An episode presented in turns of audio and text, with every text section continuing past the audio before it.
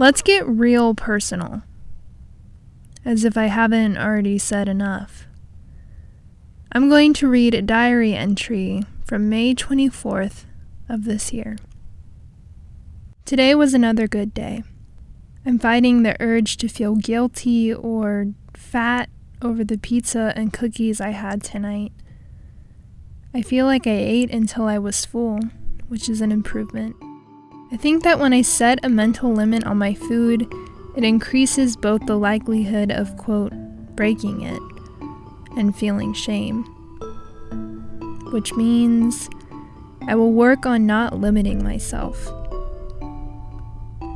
You're listening to COVID 18, a podcast that explores high school seniors' experiences during the pandemic.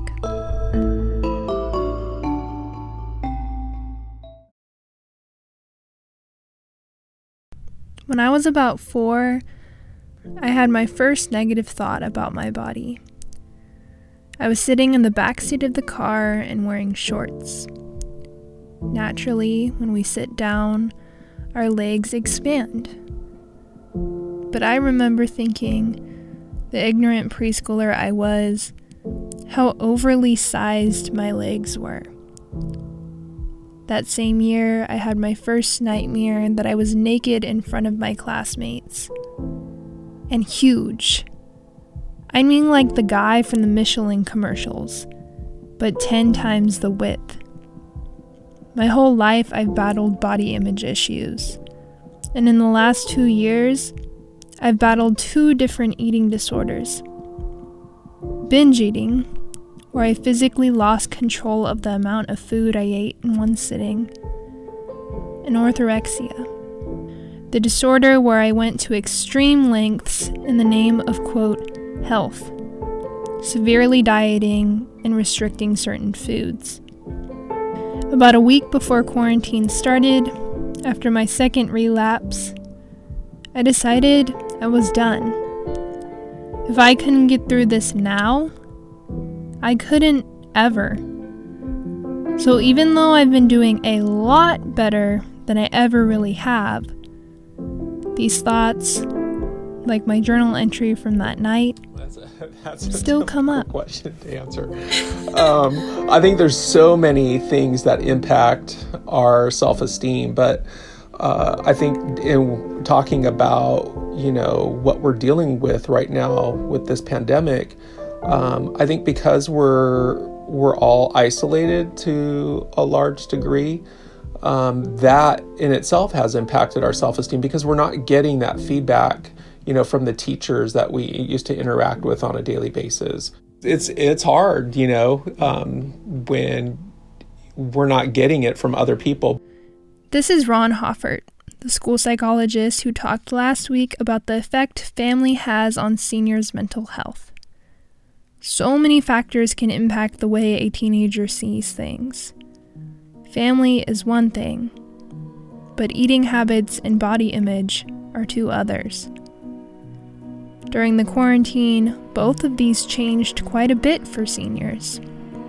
Christina Rayburn, who was last heard in episode 3, took quickly to the stress and boredom associated with quarantine all I do is eat because there's nothing else you can do. It's eat, stay home, sleep.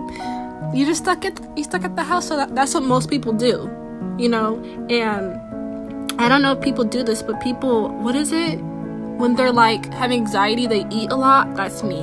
Or when I'm like panicking, I eat. So yeah, that's definitely quarantine. Ugh. I eat a lot. I ate a lot of junk food, to be honest. And with an increased consumption in social media, body image could be a problem when seeing what the media wants us to see all the time. Pete Garcia, who last talked in episode 5 about the environment, felt his self image fleeting. I will, I constantly find myself doing this. I will purposely like look at images of like models and stuff like that like male and female and I'll just be like, "Oh, I don't look like that." and I'll be like, "This is the person I'm this is the kind of person I'm attracted to, but I don't look like that, so I don't I'm not attracted to myself." my biggest strength and my biggest weakness is that I'm very self-aware. During this common state of panic, some seniors made some pretty crazy, impulsive decisions. Genesis Urel, who spoke last week about the reality of friends, cut her hair, along with many others.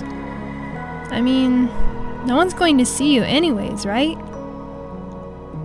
But some other positive decisions came out of isolation, too.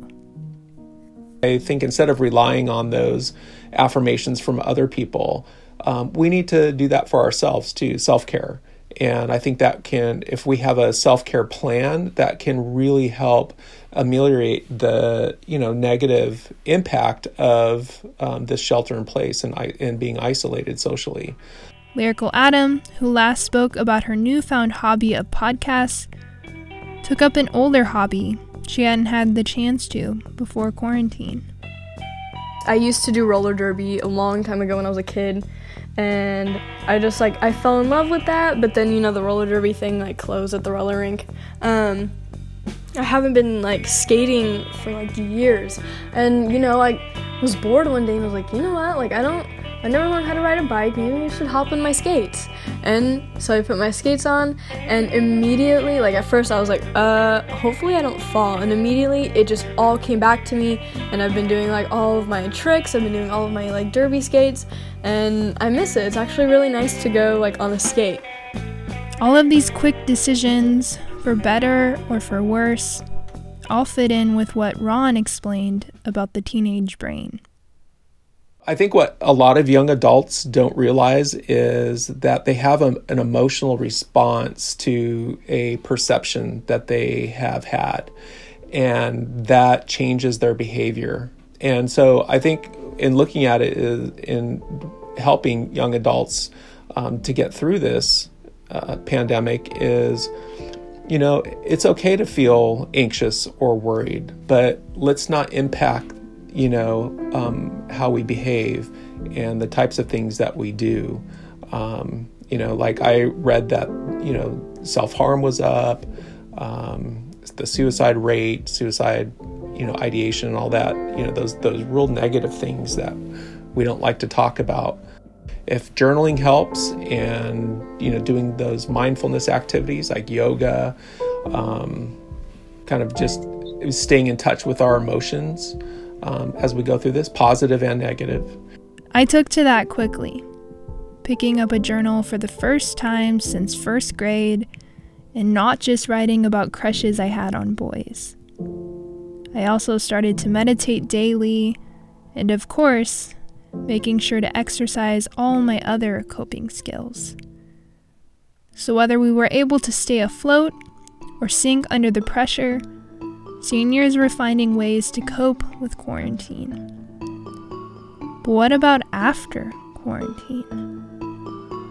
Our seniors are entering the real world, which means jobs and life. How will our seniors take to it, especially in Merced, a city known for its high homeless and unemployment rates? I guess we'll have to find out next week. Remember to listen to previous episodes for more information on the seniors introduced again in today's episode. And follow us on Instagram at We'Ced Youth for live interviews with our guests. This is a production of We'Ced Youth Media and Youth Leadership Institute. I'm your host, creator, and producer, Rachel Livenall.